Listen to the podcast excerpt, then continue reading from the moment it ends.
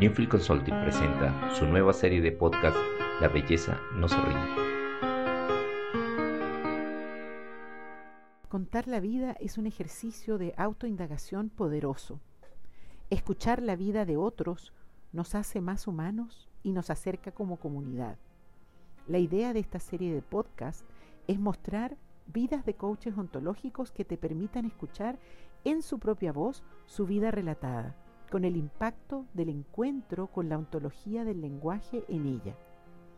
Cada vez que contamos nuestra historia sale diferente, porque tejemos el relato con distintos hilos. Para esta serie, el coach invitado hará su relato desde la búsqueda de la belleza. Creemos que las personas, entre otros impulsos, vivimos buscando la belleza. Existimos con hambre de belleza y muchos de nuestros comportamientos tienen que ver con la necesidad de encontrarla. Soy Alicia Pizarro, directora de Newfield Consulting y de la ECORE, y los invito a esta aventura interpretativa. Serán 12 historias de coaches que esperamos disfrutes y que participes no solo escuchando, sino preguntándote, ¿cómo vives tú la belleza? ¿Cómo sería el relato de tu vida contado desde la búsqueda de la belleza?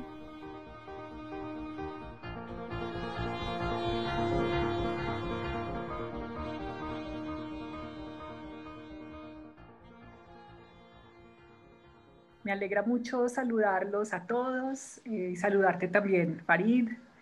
Em, la belleza no se rinde, es el, el nombre que le hemos puesto a estas conversaciones. Y creo que si hay algo que hemos experimentado en, esto, en este año casi de pandemia es precisamente eso, que en los momentos de adversidad, de dificultad, de tragedia, podríamos decir, eh, siempre hay espacios eh, y grietas por las cuales la belleza surge y permanece eh, y toca nuestras vidas. Yo creo que la belleza no desaparece. Y me alegra mucho estar contigo hoy, que podamos tener esta conversación.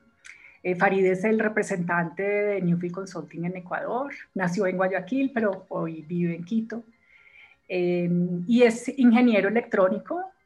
ha ejercido su profesión desde hace ya 29 años, principalmente con empresas multinacionales, en diversos cargos y liderando equipos, pero hace 11 años eh, abandonó este trabajo para dedicarse a la consultoría y al coaching. Eh, hoy es coach senior de Newfield Consulting también y trabaja mucho con directivos de organizaciones y mm, disfruta sobre todo el trabajo como coach eh, de equipos y desarrollando equipos de trabajo. Bienvenido Farid, me alegra mucho que puedas estar hoy con nosotros. Gracias, Natalia. Es un placer eh, muy grande estar acá. Vale, gracias. Bueno, tenemos este precioso tema por delante, un tema mm, eh, sobre el que poco hablamos finalmente, ¿no? Creo que, creo que es un tema que está tan presente, pero al mismo tiempo eh, poco reflexionamos y conversamos sobre la belleza. y bueno, vamos a hablar un poco cómo está presente la belleza en tu vida, cómo ha estado presente. Y yo quisiera comenzar preguntándote, Farid, cuando te hicimos esta invitación a que participaras en esta, en esta serie de podcasts y en esta conversación conmigo, eh, ¿cómo te llegó esa invitación? ¿Cómo te, ¿Cómo te resonó una conversación sobre la belleza en tu vida? Me pareció eh, maravillosa la, invitación porque creo que la pregunta eh, nos llevaba me llevó a la reflexión eh, siempre hemos, hemos em, quizás seguido un libreto de buscar como la, el sentido de la vida en la felicidad, em, en la realización, pero al hablar de la belleza mm, también creo que es una búsqueda y creo que la belleza está presente en la vida nuestra de, muchas formas, solo que hay que aprender a mirarla y, la invitación fue esa, ¿no? Oye, qué, qué bonito mirar cómo está la belleza presente en mi vida o cómo ha estado la belleza presente en mi vida, me pareció un, tema que me, me, generó mucha, mucha reflexión, mucha reflexión. La belleza es búsqueda, dices tú, ¿no? No sé exactamente, pero creo que de alguna manera la belleza está presente en muchas de las cosas que hago, ¿no? Y mm, le podría poner nombres, ¿no? Como tal vez como armonía, le puedo poner nombre como, como orden, le puedo poner nombre como gusto, le puedo poner nombres como música. No sé, creo que está presente de, muchas formas. Tal vez no nos damos cuenta de ello, pero creo que está presente la, la, apreciación de la belleza y cuando ella falta también, también se nota en nuestras vidas. Así que fue una invitación muy linda, Natalia, para, mirar, para reflexionar, para hacer un, viaje a mi historia y a mi interior también. Bueno, y, si empezamos un recorrido y un viaje por tu historia, eh, ¿cuáles son tus primeros recuerdos de la belleza? ¿Dónde la empiezas a encontrar? A ver. Sí, siento que yo, yo relaciono la, la, belleza con el buen gusto. Eh, yo soy eh, hijo de, de, inmigrantes libaneses y uno de los negocios conocidos de los libaneses eran los almacenes de telas. Entonces yo, yo crecí entre telas. Y especialmente recuerdo a, mi madre en su almacén, así le llamábamos nosotros, en un, pueblo de la costa ecuatoriana, en donde ella, mm, ella aprendió como oficio inicial el corte y confección. O sea, ella aprendió a ser costurera porque mis abuelos eran prácticos y dijeron, ah, bueno, a ella, que, a las mujeres hay que enseñarle a coser. ¿cierto? Entonces, bueno, entonces mi mamá, por cosas de la vida, tuvo que dedicarse a trabajar.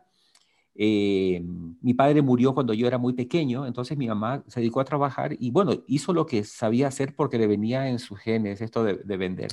Entonces ella, cuando vendía, se especializó en trabajar con las mujeres del campo del Ecuador, de la costa ecuatoriana. Aquí le llamamos las montubias.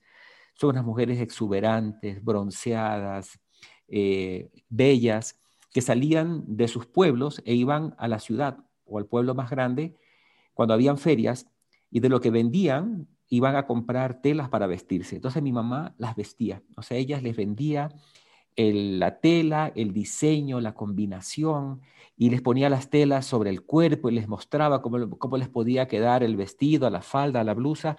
Yo siento que fue como mi primera experiencia de, de la belleza eh, de la estética, del buen gusto, y tal, también al ver a esas mujeres exuberantes que yo recuerdo en mi, en en mi primera, mm, en mis primeros 10, 11 años de vida, eran unas mujeres bellas, eh, envueltas en las telas de mi madre. Eso quizás fue como mi, mi primer eh, encuentro con la belleza, que es una mezcla de belleza, estética, colores, texturas. Y bueno, como, como la belleza también muy relacionada con las mujeres, con el mundo femenino. Sí, en esa, creo que entro en la noción de ello, ¿no? Este, la belleza relacionada con, con el mundo femenino eh, y también con el mundo rural. Es una cosa muy, muy bonita. Eh, yo nací en Guayaquil y cuando fui, eh, mi mamá debió salir a trabajar porque ya la situación económica le, le urgía fuimos a un, a un pueblo, a una ciudad muy chiquita en la costa nuestra que se llama Puerto Viejo. Pero yo vivía en Guayaquil encerrado, o sea, vivíamos en una casa en el centro de Guayaquil con una imagen de que Guayaquil era una ciudad tremendamente peligrosa. Entonces yo no salía a ningún lado, era de la casa a la escuela y viceversa. Vivía con el, terror de mi mamá, mi abuela, con el temor de, de la inseguridad. Pero cuando fuimos a Puerto Viejo a vivir, llegamos a un pueblo que no tenía luz, que no tenía calles pavimentadas, que las vacas y los burros caminaban por las calles. Y eso me parecía bello. O sea, era como llegar a un lugar rural en donde te enlodabas al salir a la calle, pero el lodo era precioso. Y se iba la luz todos los días a las 4 de la tarde y regresaba al otro día en la mañana y alumbrarse con velas. Era una cosa bella. Yo siento que ese encuentro con lo rural fue precioso para mí.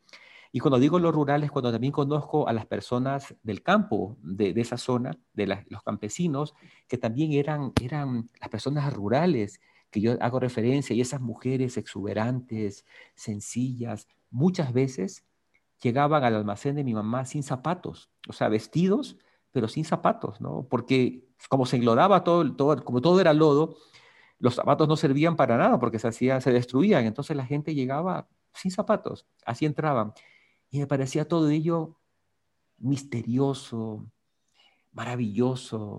Era un mundo a explorar, a conocer, del cual me había privado los primeros años de mi vida porque había vivido en una ciudad como Guayaquil, pero dentro de una casa en la cual salía muy poco. Y entonces esta es mi primera como experiencia que te puedo contar, que me pareció, la recuerdo como, como bella, como una experiencia preciosa, eh, esto, eh, Natalia. ¿Y en, en qué otros momentos, como grandes momentos en tu vida, recuerdas el, el, contacto o el encuentro con la belleza? Además de esta, de esta infancia, con esa conexión tan, tan bonita con la sencillez, con los detalles, con los colores. ¿Dónde más vuelve a aparecer la belleza? Y, bueno, pienso que, que aparece en muchos momentos, ¿no? En el encuentro con el amor por primera vez, en el encuentro con, el, con la desilusión también eh, del amor, eh, está también presente la belleza allí, eh, ahí fue cuando me di cuenta de que podía escribir algunas cosas. Entonces, la tristeza del amor no correspondido o mm, simplemente el no atreverse a, hacer una declaración de amor, este, también te, generaba con la belleza de escribir algo, ¿no? De escribir unas pequeñas frases, ¿no? Mm. Luego, luego la belleza mm, está presente en mi vida en muchos momentos, eh, en el nacimiento de mis hijos, eh, cuando me casé. ¿Cuántos eh, hijos tienes, Farid? Tengo tres hijos, tres hijos, y en el nacimiento de, de, mis nietas, tengo dos nietas, la belleza allí, e, en el ver, por ejemplo, mm, la belleza presente cuando mi hija mayor se embarazó y la forma de decirnos que estaba embarazada era mandarnos una fotito de la ecografía. Entonces, la, la, belleza de ese momento, de lo simbólico, de ese ser, de ese ser que estaba allí latiendo dentro de su vientre, eh, la belleza en muchos momentos, te digo, también la belleza en el dolor, ¿no?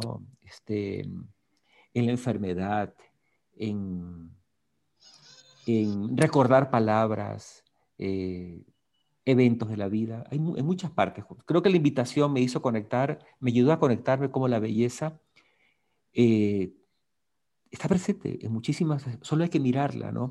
Eh, en esta época de pandemia también he visto la belleza a través del sufrimiento, muchos actos de solidaridad de las personas, es muchos eh, emprendimientos que se han hecho, muchas ayudas, hacen que también me conecte con la belleza, ¿no? La belleza también está allí, en eso, cuando todos estamos desesperados y, vemos esos gestos maravillosos de personas, gestos simples, ¿no? Y, y como hace pocos días atrás una, una conocida de mi esposa enfermó de coronavirus, ella y el esposo. Y a mi esposa se le ocurrió hacerle, pedir unas compras por, eh, por teléfono, ¿cierto? Para que le lleven a la casa de ella. Y fueron unas cosas de, de legumbres, unas cosas sencillas.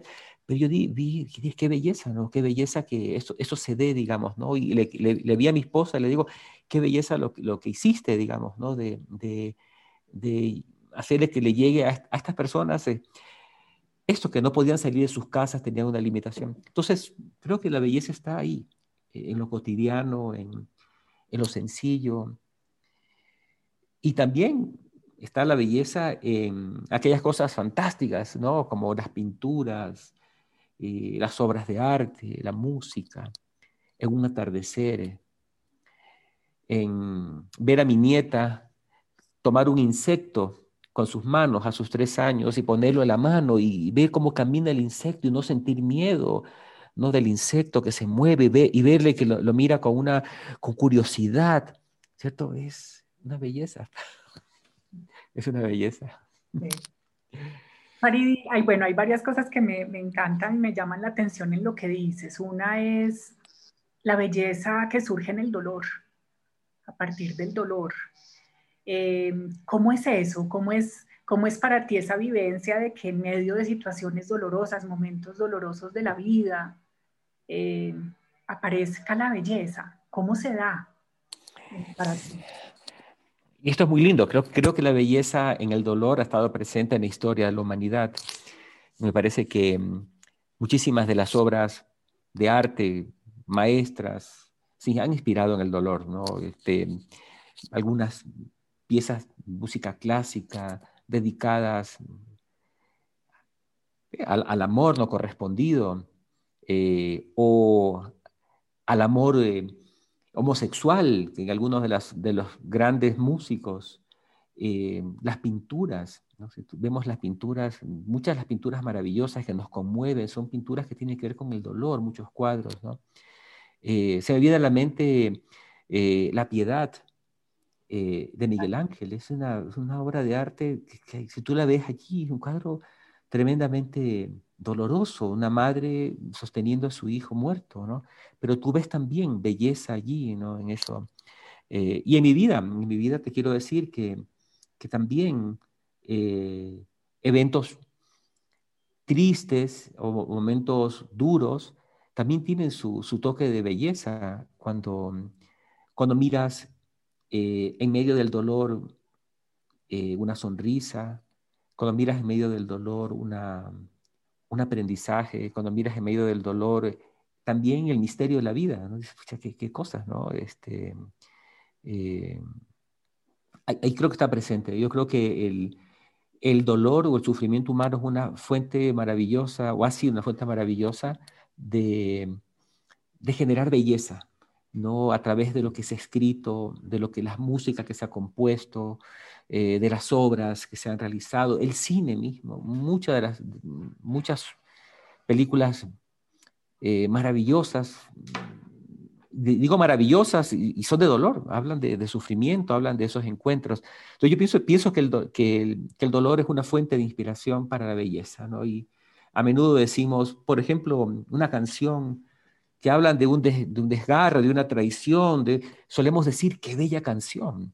¿cierto? Y lo que están hablando es de ahí, de un dolor, de, de, alguien que le fue infiel, alguien que está sufriendo de amor, y escuchamos la melodía y escuchamos y decimos, qué belleza, qué curioso, ¿no? Y me mencionabas eh, algunas de Serrat que a ti te, te conectan mucho con, con, la belleza a pesar de lo dolorosas, ¿no? Sí, bueno, Serrat fue para mí un descubrimiento a mis 14 años de, de edad. Eh, fue una casualidad. Mira que yo, yo tenía, tengo un amigo que mm, vivía en un barrio muy humilde de, de Puerto Viejo, la ciudad, el pueblo que, que, te mencionaba hace un rato, y su mamá tenía una cantina. Aquí cantina es un bar, de esos de cerveza, de rocola, donde van y se sienta la gente a beber, ¿no? Y la mamá de él, en la parte de atrás de, su, de la cantina, le había armado un estudio, o sea, tenía una habitación llena de música y de libros, ¿sí? Entonces, un día me invitó, se llamaba este amigo, bueno, no voy a decir el nombre, lo voy a cuidar, pero tiene un nombre muy, muy bonito, muy típico de la costa nuestra, y me invitó a ese sitio, ¿no? Y cuando llego allí, o sea, pasé por la cantina y claro, ver todas esas personas allí con música, eh, estos boleros clásicos, de estos Alce Acosta, Julio Jaramillo, la gente bebiendo, pasé a la, a la parte de atrás y entré a esa habitación llena de discos, llena de, de libros, y me quedé como extasiado. Era como entrar a una, a, una biblioteca. Y bueno, entré y estuve curioseando con la música y de pronto vi unos discos ¿no? que tenía él a un lado y me dijo, le pregunté, ¿y estos son de un, de un Serrat? Me dice él. Y bueno, y pusimos una canción este, y en ese momento conocí a yo a Manuel Serrat. Tendría yo 14 años y Siento que Serrat ha estado presente a lo largo de mi vida en diferentes momentos, de diferentes formas. Eh, ha sido muy bonito. Y Serrat también le canta al dolor, también le canta a la muerte, le canta a la vida. Este, ha compuesto música basada en poemas eh, de otros eh, escritores. Entonces, siento que ahí está también presente, ¿no? Serrat me conmueve mucho en lo que hace y lo que ha hecho. Y me, ah, me, mencionabas también la escritura, o sea, ya como la belleza en la creación y, la belleza que, que, surge de ti al escribir. ¿Quisieras compartirnos algo de, de, cómo, de cómo está la belleza en lo que escribes?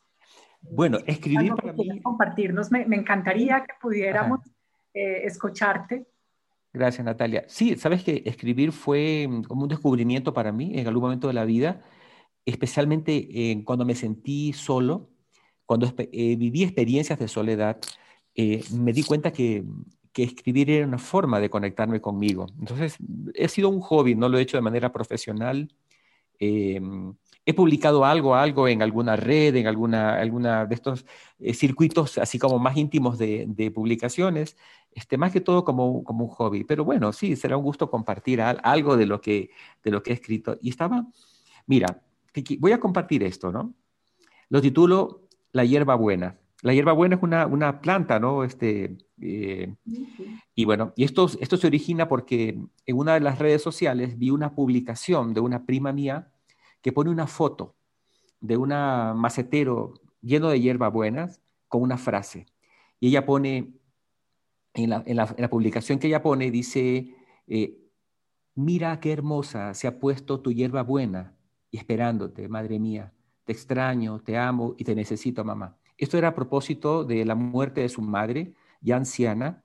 Ella pone esta foto de la hierba buena y publica esto en la red social. Y esto me genera a mí una, algo que escribir y lo voy a compartir. Leer esa nota disparó en mí una serie de recuerdos y emociones. En mi infancia y adolescencia siempre estuvo presente la hierbabuena. Era el toque de sabor para muchas de las comidas árabes que mi abuela Hortensia y su hermana Flora, nombres que adoptaron ya que los suyos eran impronunciables en estas nuevas tierras, trajeron desde el Líbano como parte de su cultura. En casa la comida árabe era cotidiana. Se la preparaba íntegramente, desde hacer la masa para el pan, moler la carne de borrego, poner el trigo en remojo, los mágicos sabores y olores provenían de la hierba buena, sembrada en las azoteas, terrazas y rincones de nuestras casas. Verde oscuro, ovaladas, con textura, con olor a limpio y gusto a gloria, eran las hojas de hierba buena que crecían silenciosas en nuestras casas. La hierba buena servía para muchas cosas, darle buen sabor a la comida, para el mal aliento, para el cólico y para iniciar conversaciones cotidianas como, está preciosa mi hierba buena.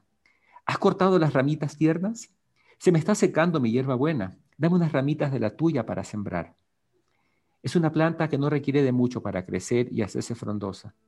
Un poco de buena tierra, algo de agua, unas ramitas y las manos amorosas de esas mujeres que sabían que en la hierba buena y en sus corazones estaba el secreto del sabor de sus comidas. Ahora, mientras leo estas líneas, hago conciencia que los viejos de mi familia han terminado de partir. Los gestores de mi pasado y de mi cultura. Soy la tercera generación, la cuarta y la quinta ya están aquí. Y en el jardín de mi casa crece silenciosa y despreocupada la hierba buena.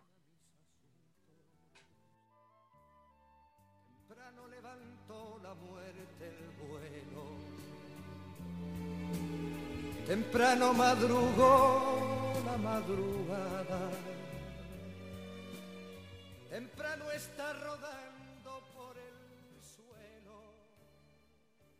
Mm, precioso, precioso. Ay, muchas gracias por compartirlo, Farid.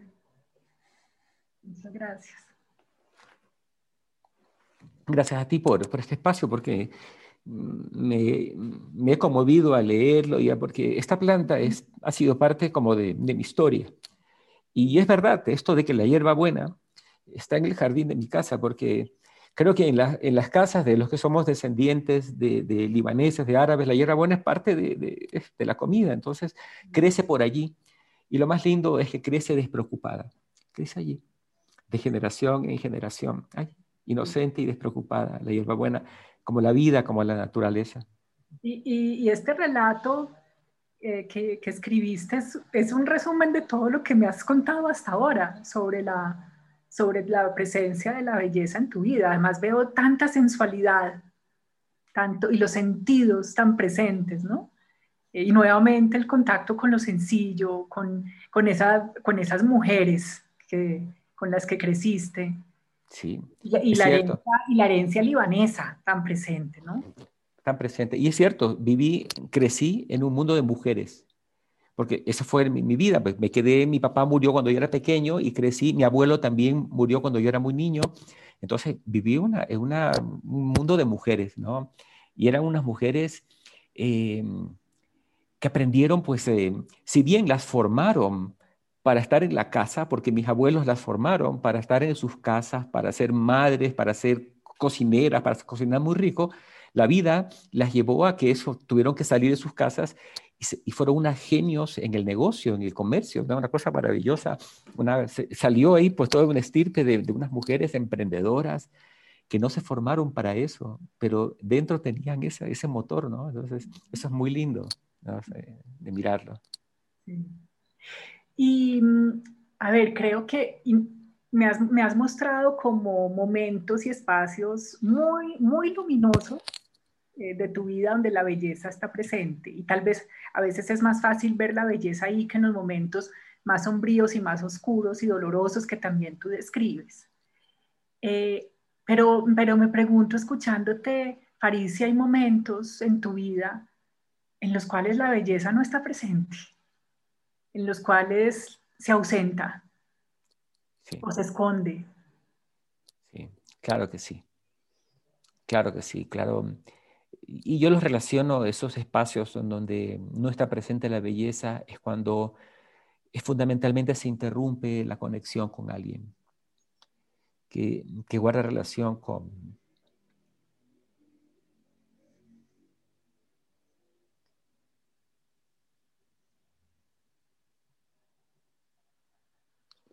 con sentir que un vínculo se, se deshace, ¿no? Eh, con la impotencia. Creo que ahí no está eh, la belleza. Creo que esos son los, digamos, cuando siento que está la ausencia, cuando las palabras, no hay palabra que sirva, cuando lo que tú haces empeora las cosas. Creo que allí. Es decir, es como, como que la belleza, eh, eh, lo escucho también en todo lo que me dices, la belleza está muy presente cuando hay conexión profunda con el otro. Y cuando en momentos se rompe esa conexión o nosotros la rompemos, son momentos en los que la belleza se ausenta. Sí, sí como que desaparece. Sí, es como la sensación de que no está allí, ¿no? Este, sí, sí, eso, eso, esos espacios de frustración, de impotencia, de, en donde haces lo que haces y sientes que lo empeoras, ¿no? Así no hagas nada, sientes que lo empeoras y si haces algo lo empeoras. Y es donde te paras y dices, ah, necesito encontrar un claro para, para, para... Yo siento que allí está, creo que la ausencia de la belleza, pero también creo que ahí mismo surge la belleza. yo siento que surge la belleza en, en la no resignación. Por ejemplo, cuando yo pienso que que a pesar de lo que he hecho o no he hecho, hay algo que no sé, que debo aprender, ¿cierto? Y cuando pienso en eso me conecto con la belleza nuevamente, es decir, hay algo aquí que no sé hacer y eso me genera la oscuridad. Pero también digo, hay algo que tengo que aprender y, esto me vuelve como a reconectar con un espíritu de, de, búsqueda, un espíritu de. Es como una energía, y también yo conecto la belleza con esa energía, ¿no? De, mm, que luego de, de pasar eh, eh, un mal momento, ¿cierto? Esa energía es como una pequeña semilla que está allí, que quiere, es como que te dice, hay algo, hay algo que no veo, pero que está allí. Entonces también hay como una, un regreso a la belleza, a la luz. Eh, creo que lo, lo relaciono también con ello. Ahorita salí un poco sensible en, esta eh, entrevista, Natalia. Ay, pero te agradezco tanto que, que, nos compartas esto, estos momentos tan profundos y tan íntimos y esta mirada. Y, y a ver, es que me parece precioso lo que dices, Farid, porque eh, creo que en esos momentos de oscuridad, que todos los tenemos además, ¿no? es parte de nuestra vida y de nuestra humanidad, eh, nosotros mismos podemos recuperar la belleza como lo que yo te estoy entendiendo es como parándonos en, una, en un lugar distinto, podemos recuperar la belleza, ¿sí? Y no, y no quedar completamente perdidos de ella, ¿no? Sí, lo veo así. Y creo que algo lindo que nos muestra eso es como una... Es también bello observar que a pesar de que todo va mal por momentos o, o ha ido mal, ¿cierto? Hay algo que decimos, esto se puede cambiar y esa también está la belleza allí, ¿no? En esa, en esa, en esa fuerza de pensar, esto se puede transformar, esto puede ser distinto. Solo que no sé cómo, pero, pero, pero sé que hay un camino. Es como esa, esa sensación, creo que tiene que ver con la belleza también. Bueno, y, ya que hablas de, la posibilidad de transformarse y la transformación, ¿cómo, ¿cómo está presente, cómo vives tú la belleza en tu oficio como coach? es una pregunta preciosa la que me haces. ¿Sabes qué? Te lo voy a poner así. Hace unos años atrás hice una, estaba empezando en el coaching, a hacer mis primeras experiencias más profundas. Cuando hice el avanzado, me, conecté con la posibilidad de ser más profundo eh, y topar temas eh, más trascendentales. Eh. Y hice una sesión de coaching a una chica. solo quiero decirte que surgió la belleza cuando los ojos de ella, sin decir una sola palabra, se abrieron como unos focos enormes así, al observar algo que ella no estaba viendo, ¿cierto? Al darse cuenta de algo, no hubo una palabra, solo vieron unos ojos enormes que se abrieron así. Y yo siempre recuerdo esa sesión como los ojos de Erika, así recuerdo esa sesión. Entonces, quiero decirte que los espacios de belleza son cuando uno sin saber cómo y en qué momento eh, tu coachee ve algo, ¿cierto? Y se ilumina, y en ese momento uno dice, qué belleza. ¿No? Qué, belleza es lo que le está pasando al otro, lo que está viendo. ¿no? Eh, eso, por ejemplo, me conecta mucho la belleza con mi profesión. La belleza de explorar el misterio del otro también, o sea, de, eso, de ese espacio en el cual es como entrar, siento que hacer coaching es como entrar a, una iglesia, es como estar enfrente a algo sagrado, algo, algo misterioso. Y cuando comenzamos a conversar, cuando comenzamos a indagar, y se va abriendo un mundo, ¿no? Y yo digo entre mí, qué belleza, o sea, lo que está sucediendo en ese momento, ¿no? Qué belleza ese misterio que estamos recorriendo. Creo que hay mucho, mucho de, belleza en lo que hacemos. Creo que el coaching nos conecta con la belleza, con el misterio. Y a mí me parece el misterio una belleza. Y, y escuchándote con la, con los ojos de Erika y tus relatos, eh, ¿qué, sientes tú con la belleza? ¿Qué sientes en el, cuerpo, en el alma, con la belleza? Sí, sí, cuando hablo de la belleza es algo que está aquí en el pecho, ¿no? Es como, como es, creo que es lo que le da, mm, conectarnos con ellas como nos da luz a la vida, digamos, ¿no? Es como nos da, siento que la belleza nos ilumina inclusive la belleza que surge del dolor. ¿no? Creo que, fíjate, la belleza ilumina el dolor también. ¿no? Entonces siento que la, belleza es eso, sí, es como un espacio necesario. Podría generalizar, no sería justo que lo haga, pero, pero para mí es un espacio necesario en, mi vida, la, belleza. Y ahí lo observo que está presente eh, en, en, las plantas, mi gusto por las plantas, por las flores, eh, por ver crecer eh, algo, está presente ahí, ¿no? Eh, siento que es parte de, parte importante de mi vida la, conexión con la belleza. Y más aún ahora que surgió esta posibilidad de la entrevista, digo, como quedó más, como más evidente esto, ¿no? La belleza como algo luminoso, inclusive en el dolor. Inclusive en el dolor, de acuerdo. De acuerdo, no siempre la belleza es feliz, ¿no? No siempre es alegre. No.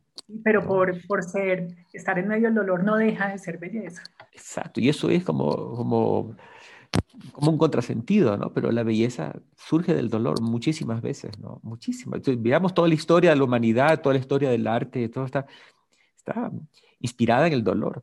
¿no? Es una, como que el dolor es una fuente de, de inspiración para la belleza. Mira, qué cosa, qué cosas, ¿no? Y por supuesto que también la alegría y el amor y, también son inspiración para la belleza, ¿no?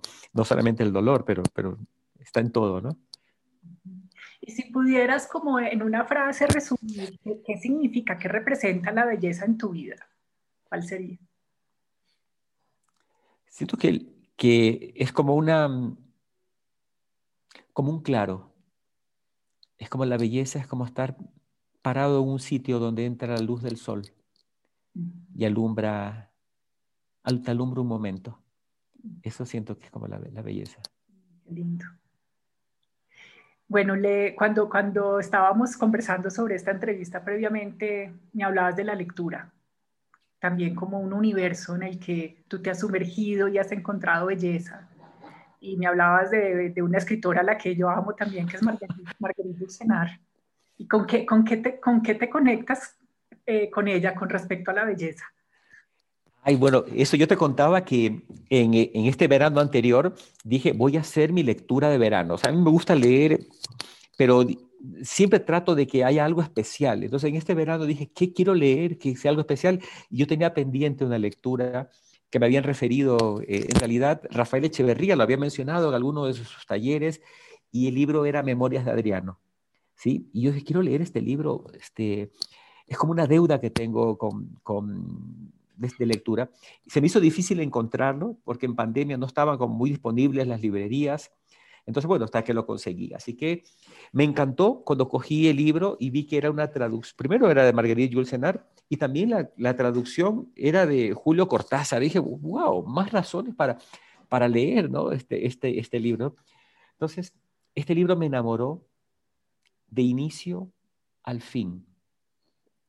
Eh, y en este libro eh, hay muchos momentos que Marguerite Yourcenar investiga, porque ella, ella hace una novela este, eh, histórica de, la vida de Adriano, sacando, va armando como una, como una novela en realidad, como si fuera relatos contados por él, y veo muchos espacios bellos de, de dolor, en donde surge, surge la belleza mientras él contaba. Em, y yo me, enamoro de, de, la forma como él ve el mundo, es Como una, fue un emperador romano que contemplaba el mundo, era consciente de tener una noción de lo que pasaba del, del, ser humano, del fenómeno del ser humano. Esto es lo que me enamora de, este libro. Pero para no, no largarme la historia, el libro me enamoró desde la primera página hasta el final. Y en muchas ocasiones me quedé horas en una frase del libro. Te quiero decir que fue un libro para que lo fui leyendo muy despacio y de releyéndolo. Y a veces en una frase me quedaba ahí, ahí como, como hipnotizado, como, como en trance, mirando, eh, tratando de entender. Lástima que todo libro tiene un final, ¿no? Y, y a veces los finales de los libros son como, uno se queda como, ¿qué más? O sea, me gustaría seguir escuchando la voz de, este hombre, la voz de Margarita Yolcenar también. Y bueno, quiero leerte el último párrafo del libro, de, lo que ella escribe, ¿no? Y esto se supone que, Adriano lo escribe. Yo entiendo que debe ser inspirado en escritos de él. Pero bueno, me imagino que Adriano dijo esto en su lecho de muerte. A él mm, parece que se enferma de cáncer. Pienso yo que era un cáncer, a una edad como de cincuenta y tantos años, todavía joven para nuestra época, un emperador que tenía todo, todo, todo, hizo todo lo que quiso, conoció todo lo que conoció, ¿cierto? Y ya en su lecho de muerte dice esto el libro, mínima alma mía, tierna y flotante, huésped y compañera de mi cuerpo, descenderás a esos parajes pálidos, rígidos y desnudos donde habrás de renunciar a los juegos de antaño. Todavía un instante miremos juntos las riberas, los objetos que sin duda no volveremos a ver. Tratemos de entrar en la muerte con los ojos abiertos. Y ese acaba el libro. ¿no? Y yo digo entre mí, wow, es como que te quedas con sed de alguien, ¿no? Alguien de, ese, conectado con el misterio, inclusive en su lecho de muerte. Tratemos de entrar con los ojos abiertos a la muerte. Tan bello, ¿no? Sí. La belleza en la muerte también, ¿no? La belleza en la muerte también. Sí, sí, claro que sí. Claro que sí, ¿no? Es curioso decirlo, pero ahí también hay belleza, ¿no? Sí. Bueno, y creo que, creo que no hay más bello final para esta conversación que el que tú nos acabas de proponer. Em, y te agradezco mucho, Farid, este espacio, este rato que nos has dedicado. Y, y no sé, me quedo como con una imagen escuchándote y es que la belleza está en el alma y está en la mirada de quien la ve. Eh, te agradezco mucho por compartirte eh, con nosotros. A ti, Natalia. Gracias por este espacio, por esas preguntas maravillosas que me has hecho y que me han conectado con mis emociones y que es tan bello conectarse con las emociones, inclusive con lo que uno tal vez siente que no, como no, que no es prudente compartir porque nos muestran vulnerables, pero también está ahí la belleza de ser vulnerables. La belleza. Gracias, Natalia. Gracias a ti, muchas gracias. Un abrazo. Un abrazo enorme.